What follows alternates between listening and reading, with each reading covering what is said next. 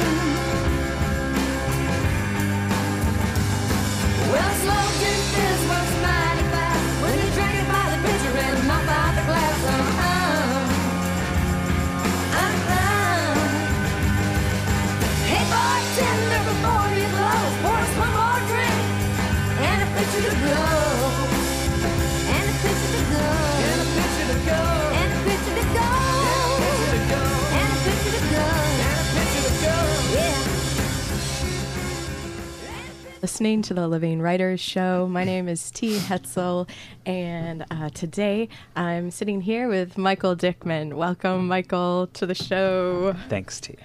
so glad that you're you're here, and um, uh, um, we we just played that song, uh, the the lovely L- Loretta Lynn um, tune with the Gin Fizz and the Portland, Oregon, as a little bit of. Um, a, a by an introduction of Michael Dickman, um, chosen by me, not Michael. So no, uh, you're uh, that's where you were born, right? That's right. I grew up in Portland, in Southeast Portland. Southeast Portland, and then what was the the um, the town where you went to, to high school? It's a little. Uh, th- I went to a private. I was lucky enough to go to a uh, very small private high school um, just on the edge of Portland in Milwaukie, Oregon. Milwaukie, high Oregon. school was called LaSalle High School. It was a Christian Brothers high school.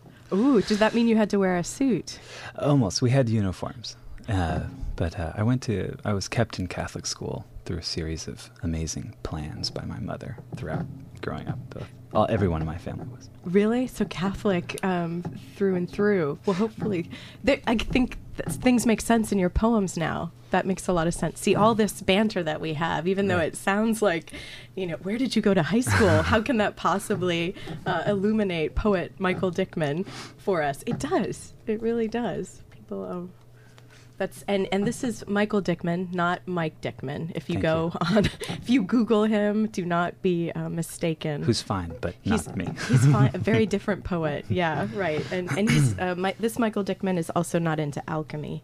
Um, but anyway, uh, more of the introduction. Michael's here today to read. Um, some of his poems uh, that will be um, making up the book uh, titled "The End of the West."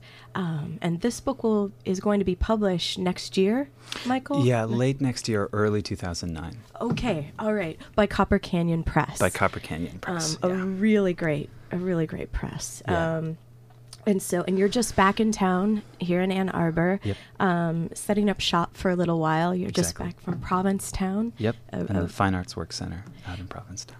Well, um, how was it? How was your How was your time there? It was great. It was great. The uh, the Fine Arts Work Center is a not for profit uh, place out in Provincetown, Massachusetts. It was started uh, in the mm, maybe early 70s, late 70s by um, artists, American artists, people like Robert Motherwell, and um, and also some writers. Um, the amazing American poet Stanley Kunitz is attributed to having helped run the place, and uh, also Alan Dugan, who's a genius was a genius poet also. And um, they have uh, artists and writers come out, and you spend the winter in uh, the very tiny and beautiful and stark uh, Provincetown, and you just work. And do you think it's important that it's the winter time because it's stark then, and and to give th- depth uh, to your work? If you're I don't, I don't think so. I think it's the um, it, it, any time out there is is great, and uh, certainly there are less distractions in uh, Provincetown um, in the winter than in the summer, and uh, so there's certainly um, you have more time to stare at your typewriter, your computer. Did you bring a typewriter with you when? I did not. I uh, I don't have a typewriter, um, and uh, so I just uh, used their computers. Okay, is the and place scrap pieces of paper, and little right, cocktail napkins, cocktail napkins, and the like? absolutely. um, well, um, so let's let's kind of wander through a little bit of your backstory then. Okay. Um, uh, so how did you get to Ann Arbor? Because usually, uh, well, not usually, but in the f- the few interviews that I've done, a lot of times I'm able to say, back in town, um, had had an MFA from Michigan. Oh, yeah. no, I was turned down by Michigan, uh, and so I Ah. didn't get to go here. ah, uh, they're ruining the day. which uh, actually was very turned out very lucky for me. Where did you Um, go? I ended up going to a, an amazing place um, called the uh, Michener Center for Writers at uh, the University of Texas in Austin, which, uh, in my mind, um, partly because I went there and for lots of other reasons, is uh, I think the one of the best uh, programs in the country. It's very lucky, I think, if you can go there. It's a three-year program, fully funded, with amazing people, and all you do is write. No teaching. That sounds blissful. It's blissful. It's not It's that great. not that teaching is bad, but it's um No, yeah, but to it's focus pretty- on the work Yeah, and it's pretty amazing. and it also encourages, doesn't it, um, uh, having another uh, like being also writing plays while you're there. yeah, like a, yeah. They ask you to do uh, two genres, and so uh, mine was playwriting. So you can do fiction and poetry, or poetry and uh, playwriting, or uh, screenwriting. like that. Did you did you bring any plays with you today? I didn't. Could, No, uh, no, a radio no. play. I, I should have. We could have. I could have written a radio play called "Interview" with a young writer or something. Uh, Next time. but it was a great. It was a great place. I was really lucky. Oh, that's- so Austin has good memories. Did you go right from Portland to Austin? No, no. I lived here. Uh, I had friends out here, and uh, I just moved out here, and I worked as a cook in town, and I did that for a couple of years, and then uh, decided that I was tired of um, getting up so early every day, and uh, so applied for this this program. Why? Why did you? But why did you pick Ann Arbor? Just because you had very good dear friends that were here, Yeah, that's or because the, the writing community here. No, no. I, I knew nothing about the writing community. It was only because of my connection with people who were already already here, and um, and it's a. I really like it here. It's a great town. And so, so you're a chef as well. Yeah, I work as a cook. Yeah. So, so cook. Um, uh, what other sort of? Because that sounds like one of those writer jobs, like Yeah. bartender, um, Yeah. wait staff. um, Right. What other That's sort of I've odd ever had. jobs? The uh, the first job I had, um, I got when I was twelve, turning thirteen. I worked under the counter for a, a butcher, uh, cleaning out uh, the butcher shop at the uh, end of the night. I was connected to a tiny little grocery store, and sometimes my, my twin brother Matthew, who's also a, a poet, he's an amazing writer. Um, we both worked there, and uh, that was our, our first job At the butcher shop. at the butcher shop. And it was connected to a grocery store, and sometimes we would bag groceries or do bottle returns or things like that. But mostly we were in a freezer, like um, scraping out a um, like a beef grinding Offal. machine. yeah, it was a pretty amazing thing to do at that age. yeah. Did you? Um. How did you come upon that? Was it a punishment? Like, no, was no, it? no. It were was you- no, it wasn't a pun- it wasn't a punishment. I mean, It- you've gone to Catholic school, Yeah, so I'm yeah. sure there's were plenty of punishments along yeah, the way. Yeah, the punishments were the punishments were in Catholic school. No, the um, the job was just needed. We all uh, Matthew and I both worked um, from eighth grade on to help pay bills and things like that. We were raised um, by this amazing uh, woman, uh, as a single parent, and uh, my mother, and um, and so we were uh, not expected but needed at times to help out to pay bills and things. So that's what we did. And you just, and was the butcher shop down the just down the street from yeah, your you home? yeah you could walk. It was like a twenty minute walk. It was a nice walk. And um and what yeah what neighborhood did you grow up The in? neighborhood is called Lents. It's a Because your brother writes about that. Right? Yeah, it's a historically it's a and still is a, um, a very uh, struggling um, lower working class neighborhood. Uh, it's one of the historically in Portland one of the two the most dangerous and crime ridden neighborhoods in, in town. Although you don't realize such things when you're growing up. um, but that it was seems the- normal? It just seems normal until you start uh, like at these Catholic schools, we would go for free to these schools. We didn't pay, and uh, my mother would do things like volunteer or things like that, and we would have to keep a certain like uh, very low grade average to stay. And uh, but then you would exchange stories about your neighborhood with your friends, and then quickly realize that you lived in very different places. Also, sometimes they wouldn't be allowed to come over because of the neighborhood. Because of your neighborhood. Yeah. okay. And you know, I don't blame them. It, w- it wasn't the hottest place in the world. I love it, um, you know, but uh, that's because I'm from there. okay. Well, we'll uh, we'll take a short break, and uh, we'll be we'll be right back to talk more with Michael Dickman.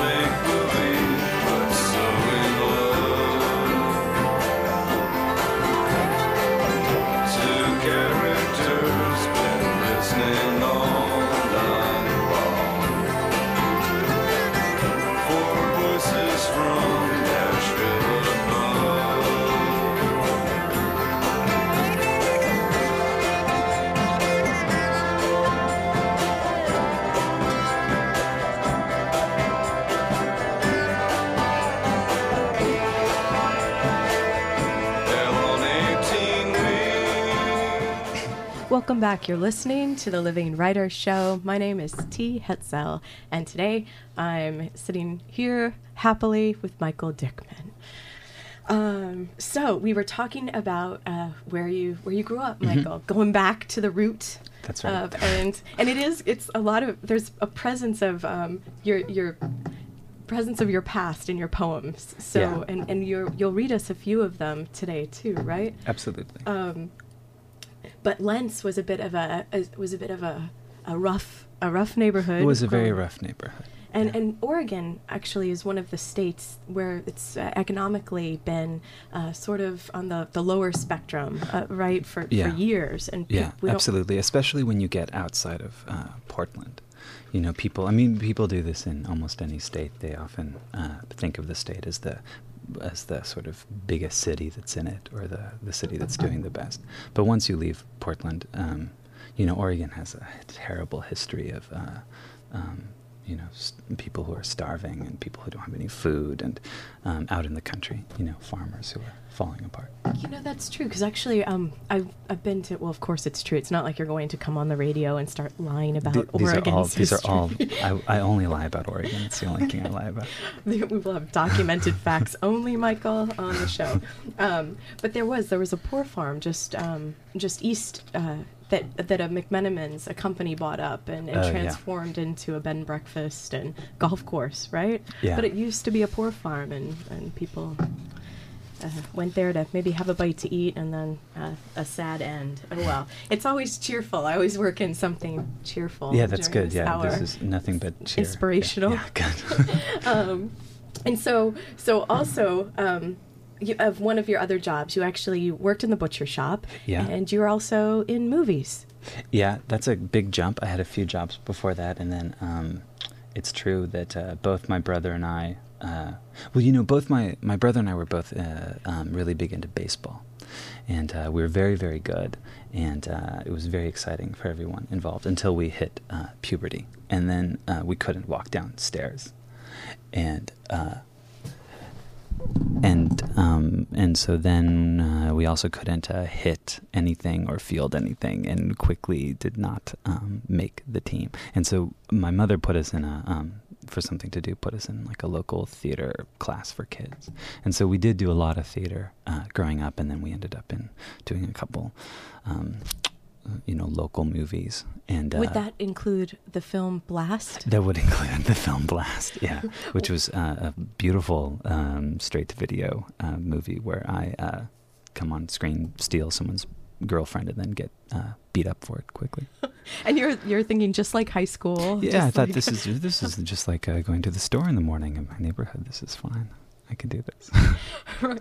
and then but then you actually were in like what was your biggest film? And then the the only Moments. the the only other movie was uh, this very bizarre thing where my brother and I were cast in a Steven Spielberg movie called Minority Report, which uh, I think is the best job I've ever had.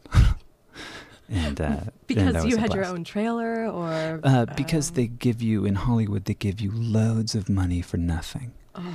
and um, and so they would give us a lot of money and a lot of time. And uh, my brother and I sat in our uh, beautiful um, apartments and wrote poems.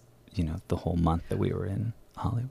Did, so when did you start writing poems though? Was it just that We you had both- time on your hands? We then? both started in we both started in high school, um, for uh, different reasons. My brother started as something um, to do uh, while he was serving detention, which was very constructive. I just sat in detention and stared at the wall, uh, and I started um, writing as I think a lot of people do, which is to get people to make out with me, which didn't work really, but uh, but it did get me interested in, in writing. Both my brother and I were ho- horrible, horrible students, and so anything that we were doing that was remotely connected to books was uh, sort of celebrated at home.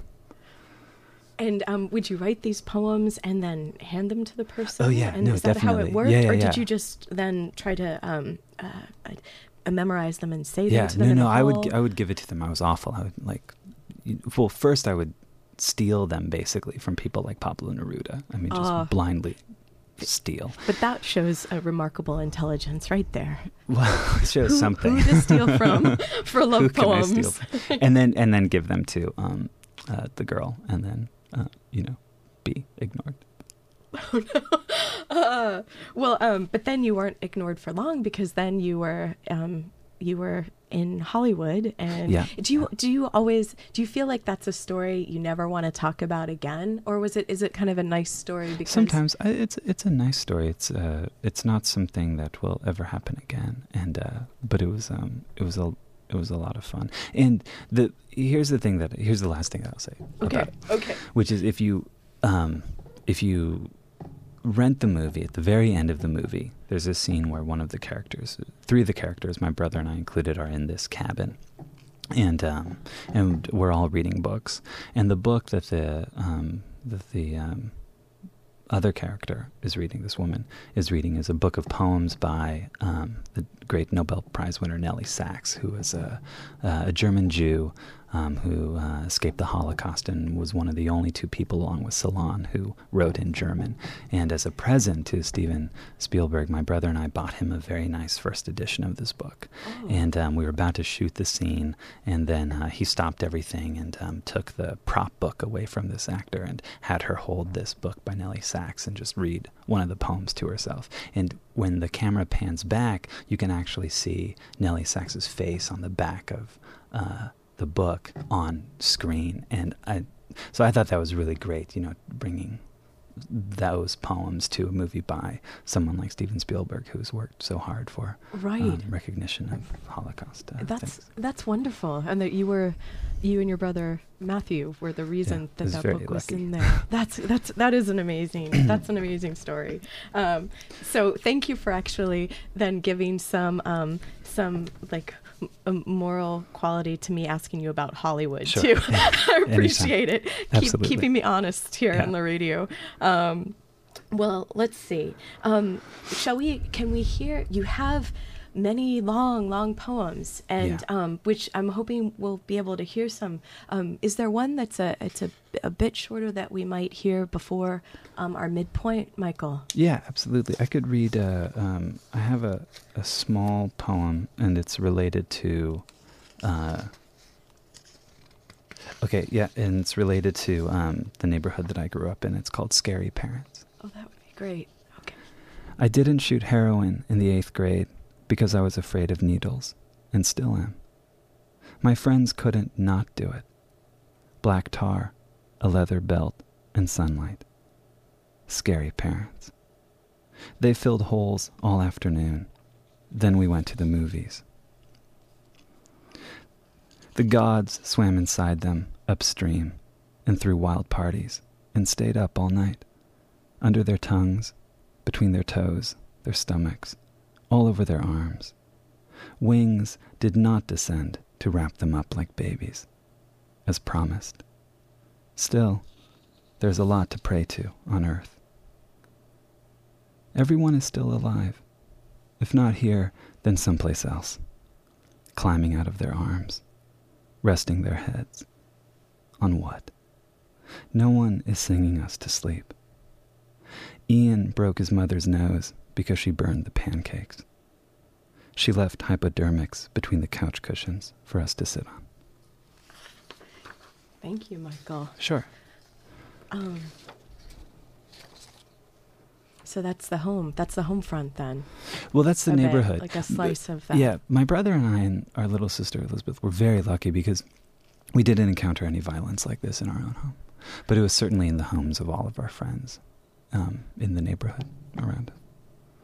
And um, which which reminds me well it's i when i'm reading the poems uh, that that you sent me to read michael um, i feel like there's an element of uh, quiet violence throughout all of them and maybe we can if if you're up for it maybe talk a little bit about that in our our second half. Um, and maybe it's a quiet violence because it wasn't in your own home, but it was Mhm. um, it sort of surrounded you Mhm, a sure. little bit, maybe. Um, well, let's see. Let's let's go ahead and we'll take a break, and then we'll come back with Michael Dickman. I've been in this town so long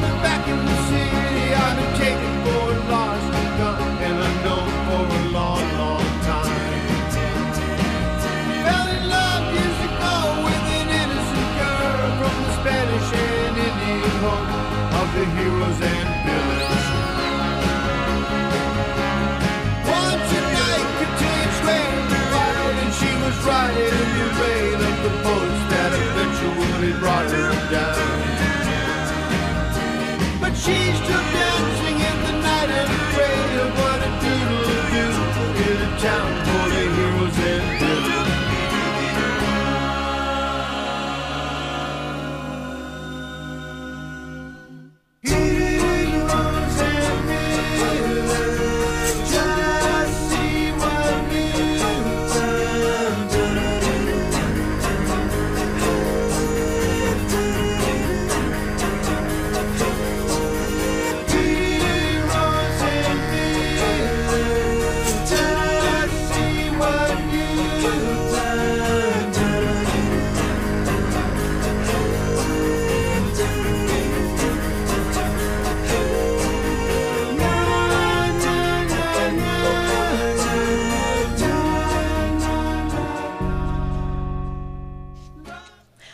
Welcome back. You're listening to the Living Writers Show. If you're just tuning in on your radio dial, my name is T. Hetzel, and today we have Michael Dickman here reading some of his poems, and um, we're talking about his life, um, which is really great. Uh, you have you have friends, but sometimes you don't know their their history or or pieces of their life. I guess I know a little bit about. You told one story about how you and a friend went into a convenience store once. Um, Oh yeah. want to want to lead us off with that one, Michael? That story. Well, sure. Like, um, I mean, this story is just uh, that was a story uh, also about the neighborhood, and um, and uh, it was a story about um, uh, you know the my friends in the neighborhood um, were often in trouble, as were their parents, and uh, the time that uh, T's talking about, I walked into a convenience store with a loaded gun in my back pocket to steal candy bars and who knows what else. And uh, but those sorts of things were happening um, a lot in that neighborhood, and there wasn't um, uh, any poems in the neighborhood. You know, there wasn't any like uh, there wasn't a community center anymore. Really, there was one, but it was sort of falling apart, and uh, there was no theater. There was no sort of other outlets or anything.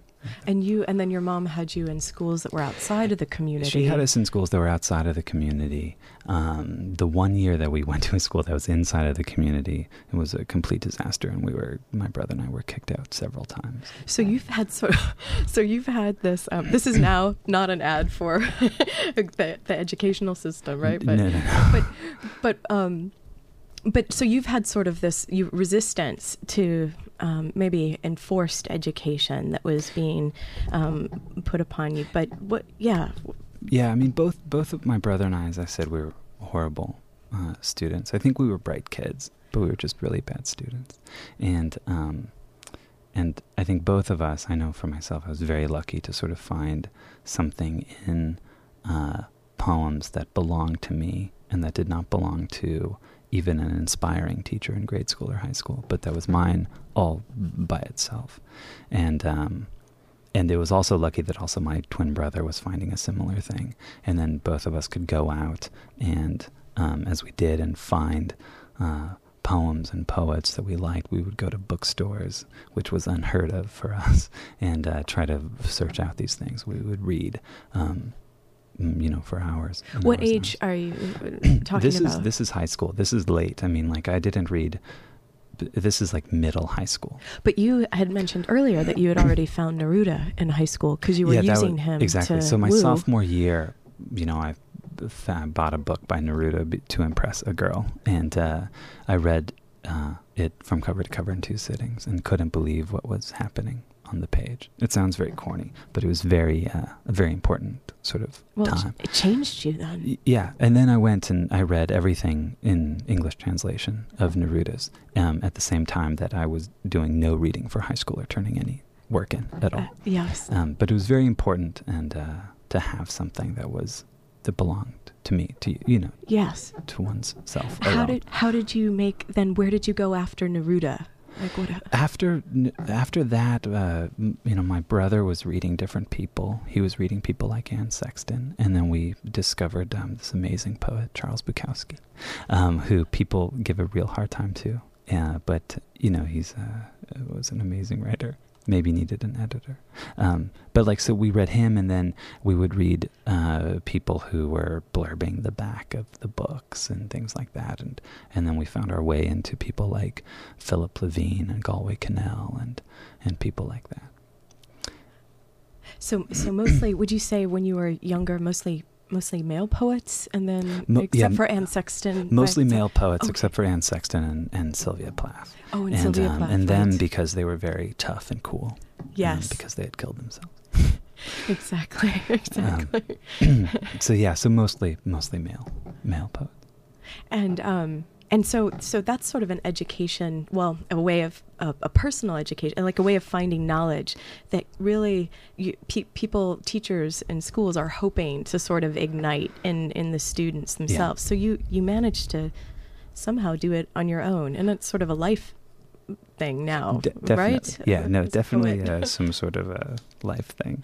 And uh, but it was very important in that time um, in high school and immediately after high school. In my mind, is really uh, sort of dear to me. Um, just those quiet moments, finding these things out by myself and not being told or pointed or given assignments or things like that. I think it was very important.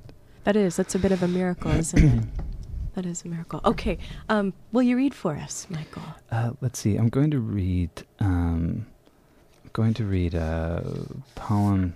I'm going to read one elegy, and then I'm going to read uh, um, a poem about a painting.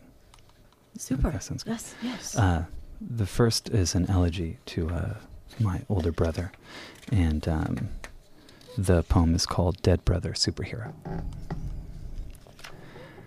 You don't have to be afraid anymore. His super outfit is made out of handfuls of garbage blood and fastened together by stars, flying around the room like a mosquito, drinking all the blood or whatever we have to save us who need to be saved. I whispered to the rescue and sat on the dead edge of my bed all night and all morning. My feet did not touch the floor. My heart raced. I counted my breath like small white sheep and pinned my eyes open and stared at the door.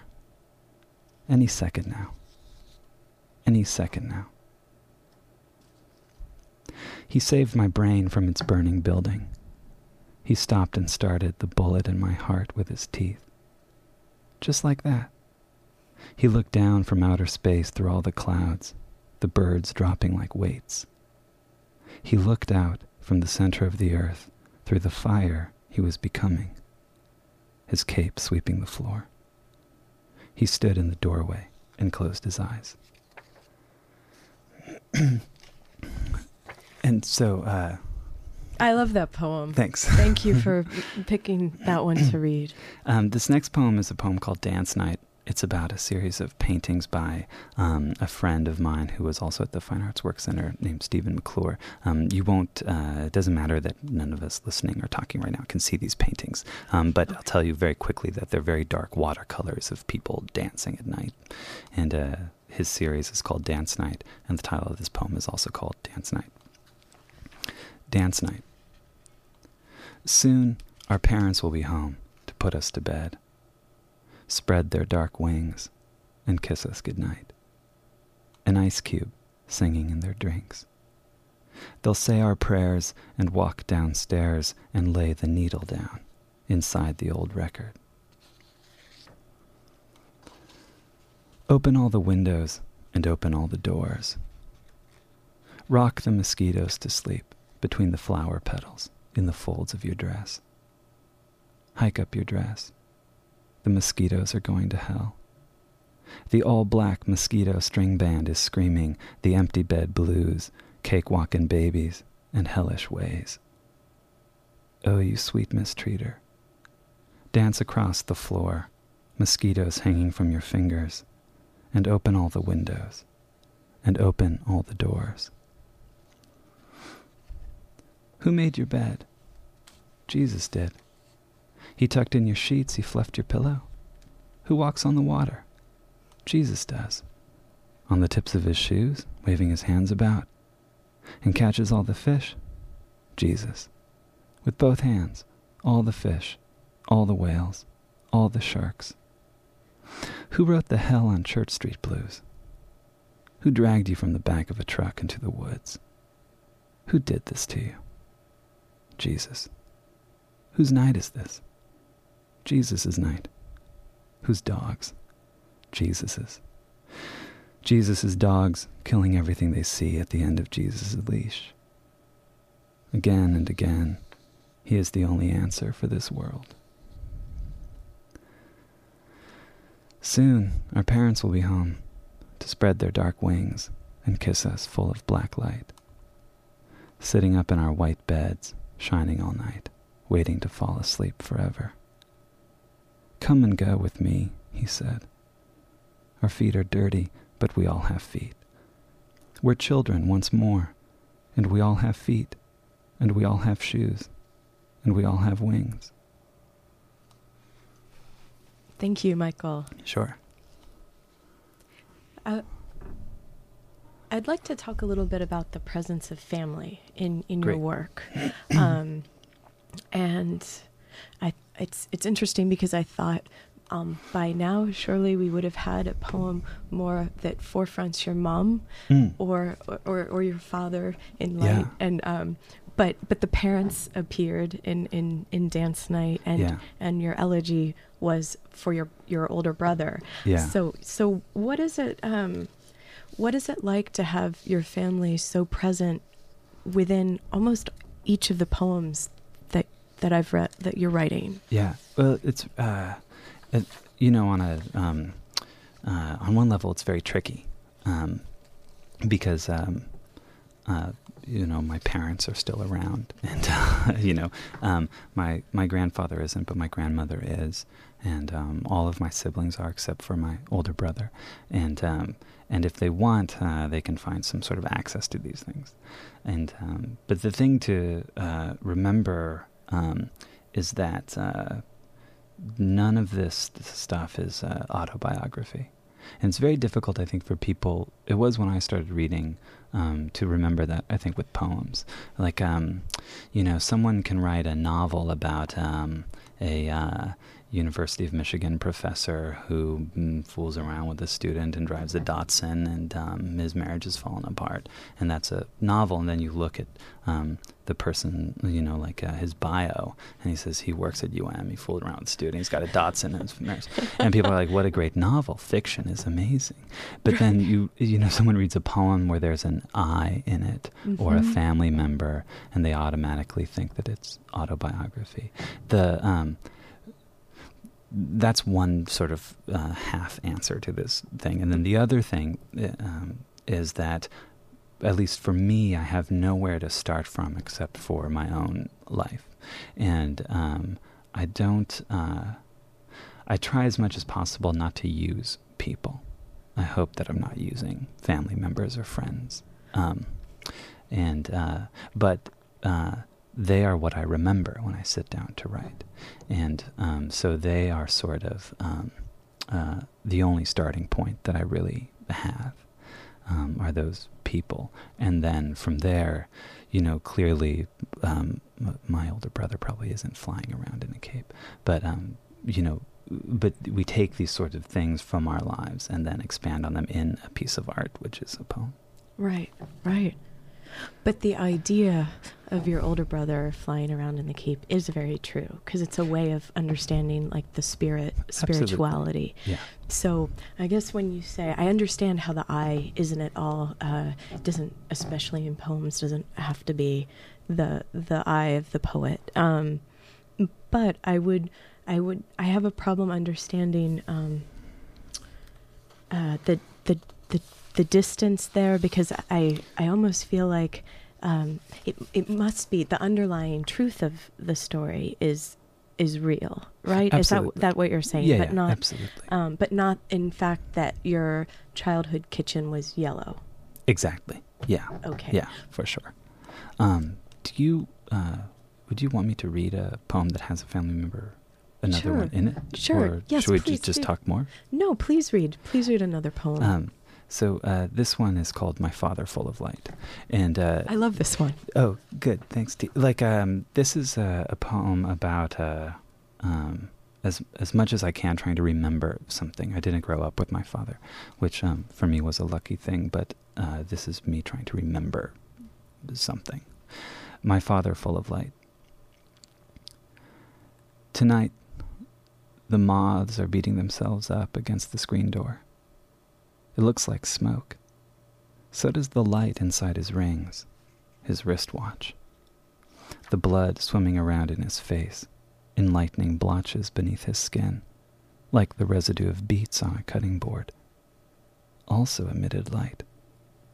A blizzard of wings.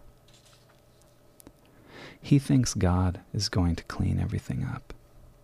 Hands made from light and feathers, moving us around, dusting us off. Everything settling back into the warm colors of autumn instead of getting ground down into glass, which, I get the feeling, diamond after diamond, is what's really going to happen. I could have whatever I wanted, once a year. Whatever you want, it's on me. Coconut cream pies, rotated slowly behind bright windows, like the cities of heaven. The register sang. Flies collected on our water glasses. My father, for a moment, was full of light. Men came and went. I knew our waiter was the son of someone. Thank you, Michael. Sure. So that was recreating. Uh, so just to to go back to what we were saying. Yeah. Um, so you weren't sitting in in a diner with your dad ever, but this was a way of getting to the underlying feeling of your father. Yeah, like there's maybe a very tiny sliver of a childhood memory that has to do with some sort of a restaurant, Mhm. something about a birthday. Mhm. And um, I mean, one thing uh, I think for a lot of writers, and it's certainly true of me, uh, maybe it's not true of a lot of writers, but uh, I want to remember things really, really, really well. And um, and so, um, like, I can't write after I have, say, a beer or something, you know, like, because all I want to do is remember something really, really well, and um, uh, through this memory and um, through writing, bring something out about it. Thank you. We'll take we'll take a short break here. You're listening to um, Michael Dickman's poetry and uh, WCBN FM Ann Arbor. Uh, we'll be right back.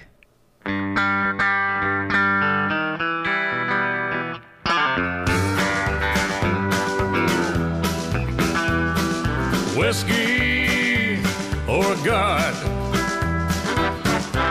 gonna bring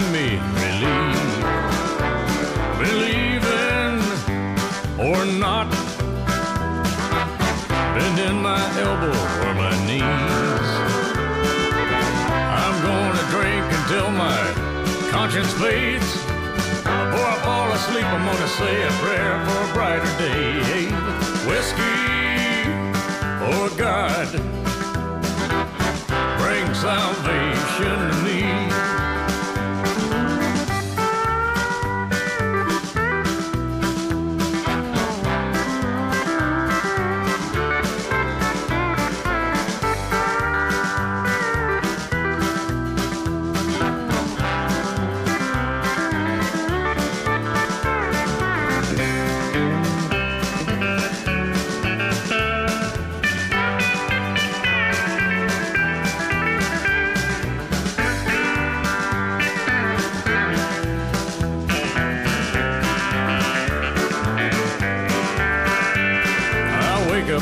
morning after suffering through the night, not knowing if the dawn was gonna bring relief in sight. So whiskey or God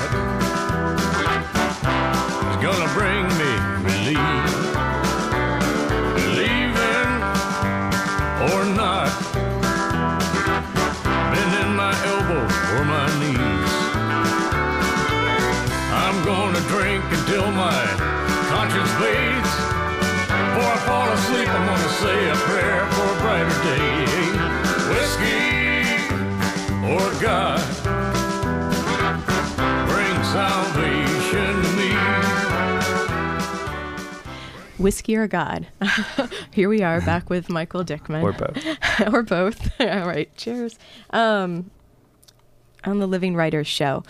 Um, so so Michael, your poems are um, uh, have an uh, they they use the landscape of the page in really interesting ways. And I know we can't beam the vi- the poems out visually, and um, but I think it comes across how you read them as well. Mm. So the so everyone listening can um, can probably even sense that there's a word that's by itself on a line, and that there's um, larger pauses between moments in Mhm.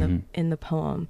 Um, is that how did that happen when you sort of uh, putting the weight on the words and and using s- the space, so much space around them? It happened uh, um, like there's something uh, maybe if you're listening like um, uh, often a um, a uh, a poem that we can all maybe imagine right now is one that's in a column, you know, and it's uh, Mhm. just like one space between each line. It's a column, and um, uh, and so the poem, the things that I'm reading have a, a lot of space between lines. They have short lines and long lines, and uh, so keeping that in mind, um, the this came about for me. I think just wanting to do something besides writing, like be a painter, or um, where all the these poems that I'm reading are.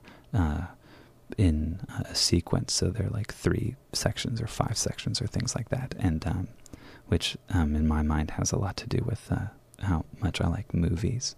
And um, uh, uh, years ago, I read a, a, a brilliant, brilliant book called The Conversations, which is a book of interviews between the writer Michael Ondaatje and the great film editor Walter Murch. And Murch in this book um, talks about um, taking um, uh, stills and uh, putting them up on a wall and moving them around and, and then looking at them out of sequence because we don't, as people, understand the world in a straight narrative line.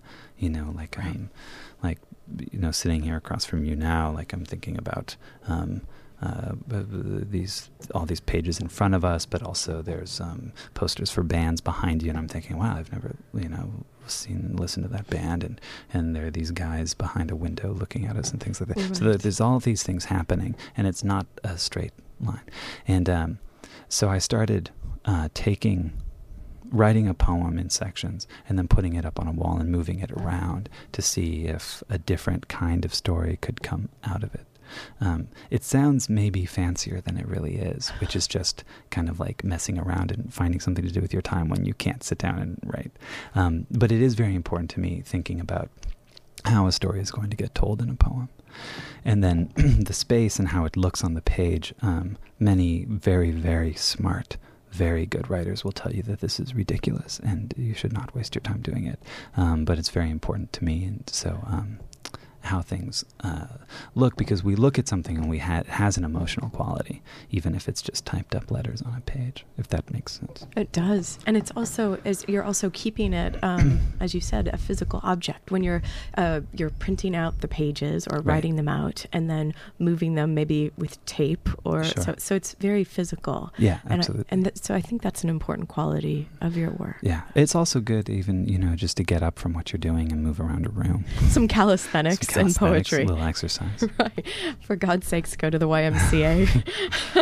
Lift up the poetry book. Um, no, so with, so that do you feel like when you're moving the pieces of the poems around that um, that you're keeping the sections that you believed were sections whole, and then or and then but they're creating a new way of looking at it, Exactly. or is They're new, creating- are new words coming in? They're creating a new way of looking at it, and then certainly you um, inevitably end up doing more rewriting on those on those sections. So it's not just it's not just a thing where you write uh, the poem in five sections, put it up on a wall, put the first one last, the second one third, and then it's done. Right, it's, done. nothing But- so simplistic. yeah, but you move. I mean, I move it around a lot, and um, and then uh, you know, see if something, and sometimes it goes back to how it was hmm if nothing interesting is happening. And and it's interesting that you say that there's sections, but they're they're unmarked except with maybe an asterisk That's right, they're or unmarked. extra space. That's right. And I, I really enjoy that too. Instead of like Roman numeral one, and yeah. then my friend uh, who I grew up writing with, along with my brother Carl Adamshick, who's an amazing uh, poet, lives on the West Coast. Um, he was always against uh, numbers in a poem because um, they weren't letters. so he never had like a, a time Never. or a date or Never, anything no, in no there. numbers, Or a, just words. oh, that's kind of wonderful. Um, that's a good idea, Carl. Right? Yeah. Good, jo- good job, Uh, buddy. um, would you Would you like to read another poem? For Sure, us? I'll read a I'll read another poem. Um, and this poem has a lot of space on it, so you could try to imagine. So yeah, so yeah, be the white Uh, space be in your mind. Be the white space in your mind. This is uh, this poem is called uh, "Another Time," and um, there's a uh, quote by the great Polish poet Adam Zagajewski um, in the beginning of the poem. Um, he says, "I don't exist yet. How fortunate! I can hear everything." Another time.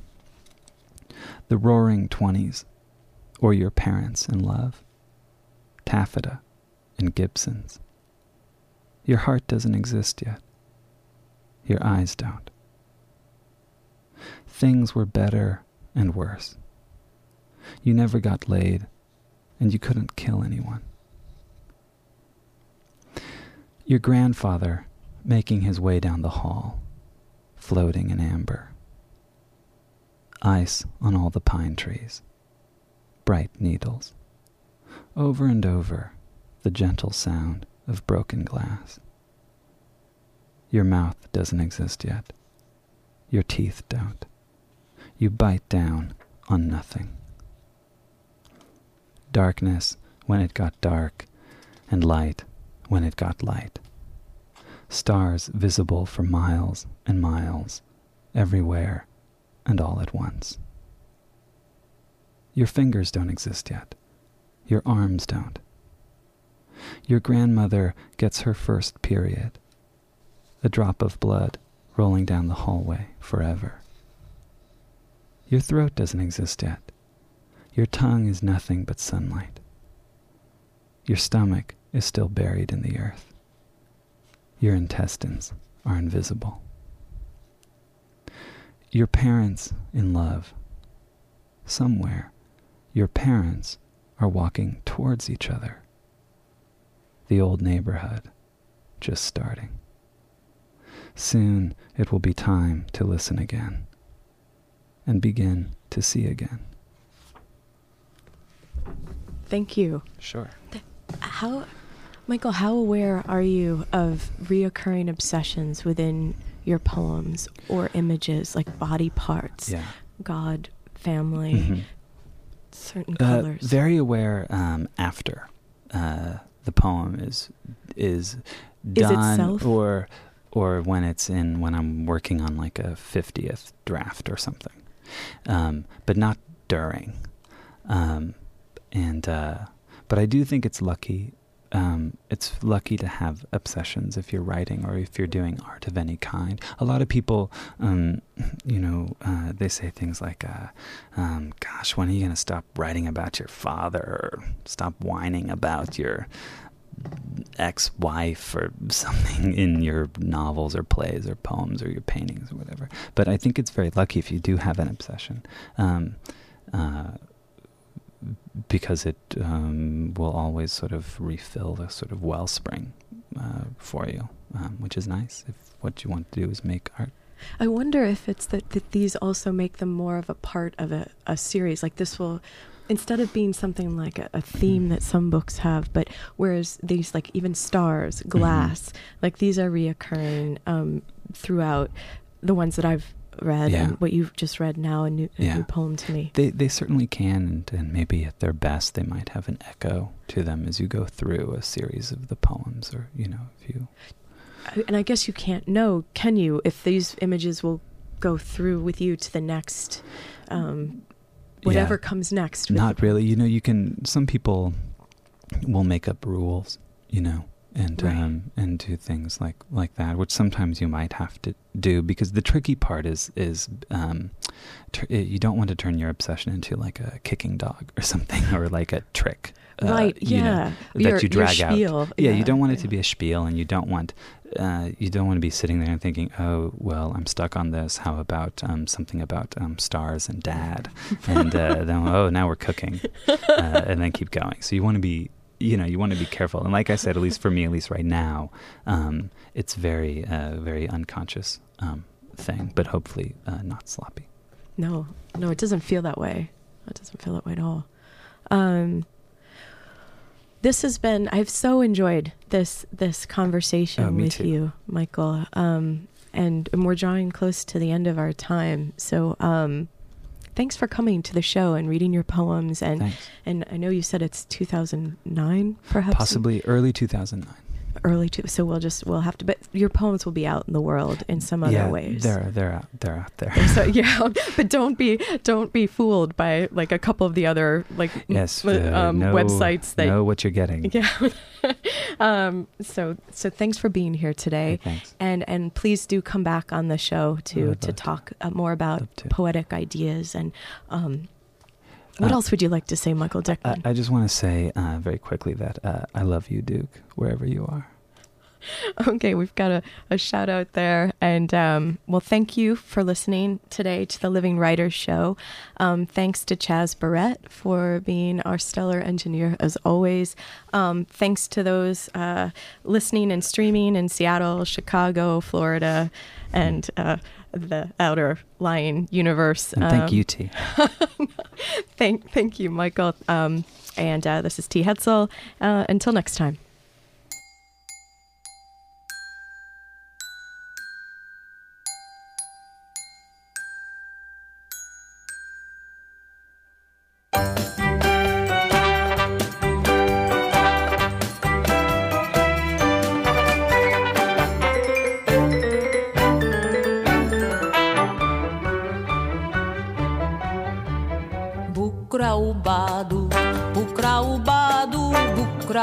بكرة وبعده بكرة وبعده اللي وعدني حيوفي بوعده اللي وعدني حيوفي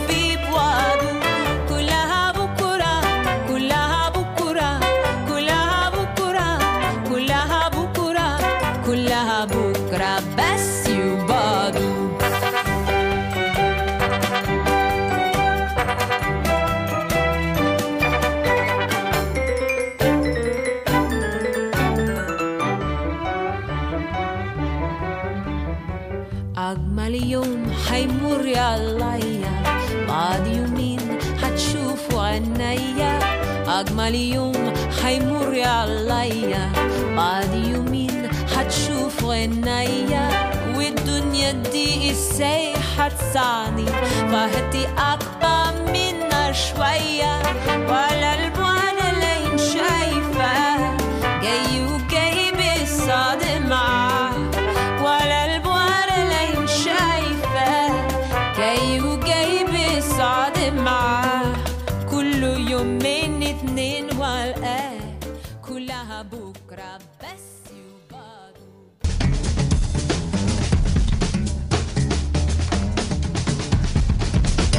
This is Free Speech Radio News for Wednesday, the 27th of June, 2007. From KPFK in LA, I'm Aura Bogado. The Senate continues wrangling over the immigration bill while the legal status of an undocumented woman whose husband is missing in Iraq remains in limbo. Tony Blair steps down from power. We'll take a look at Britain's new leader, Gordon Brown. And the first U.S. Social Forum kicks off. We'll hear from Atlanta, Georgia on the building of a popular movement. Those stories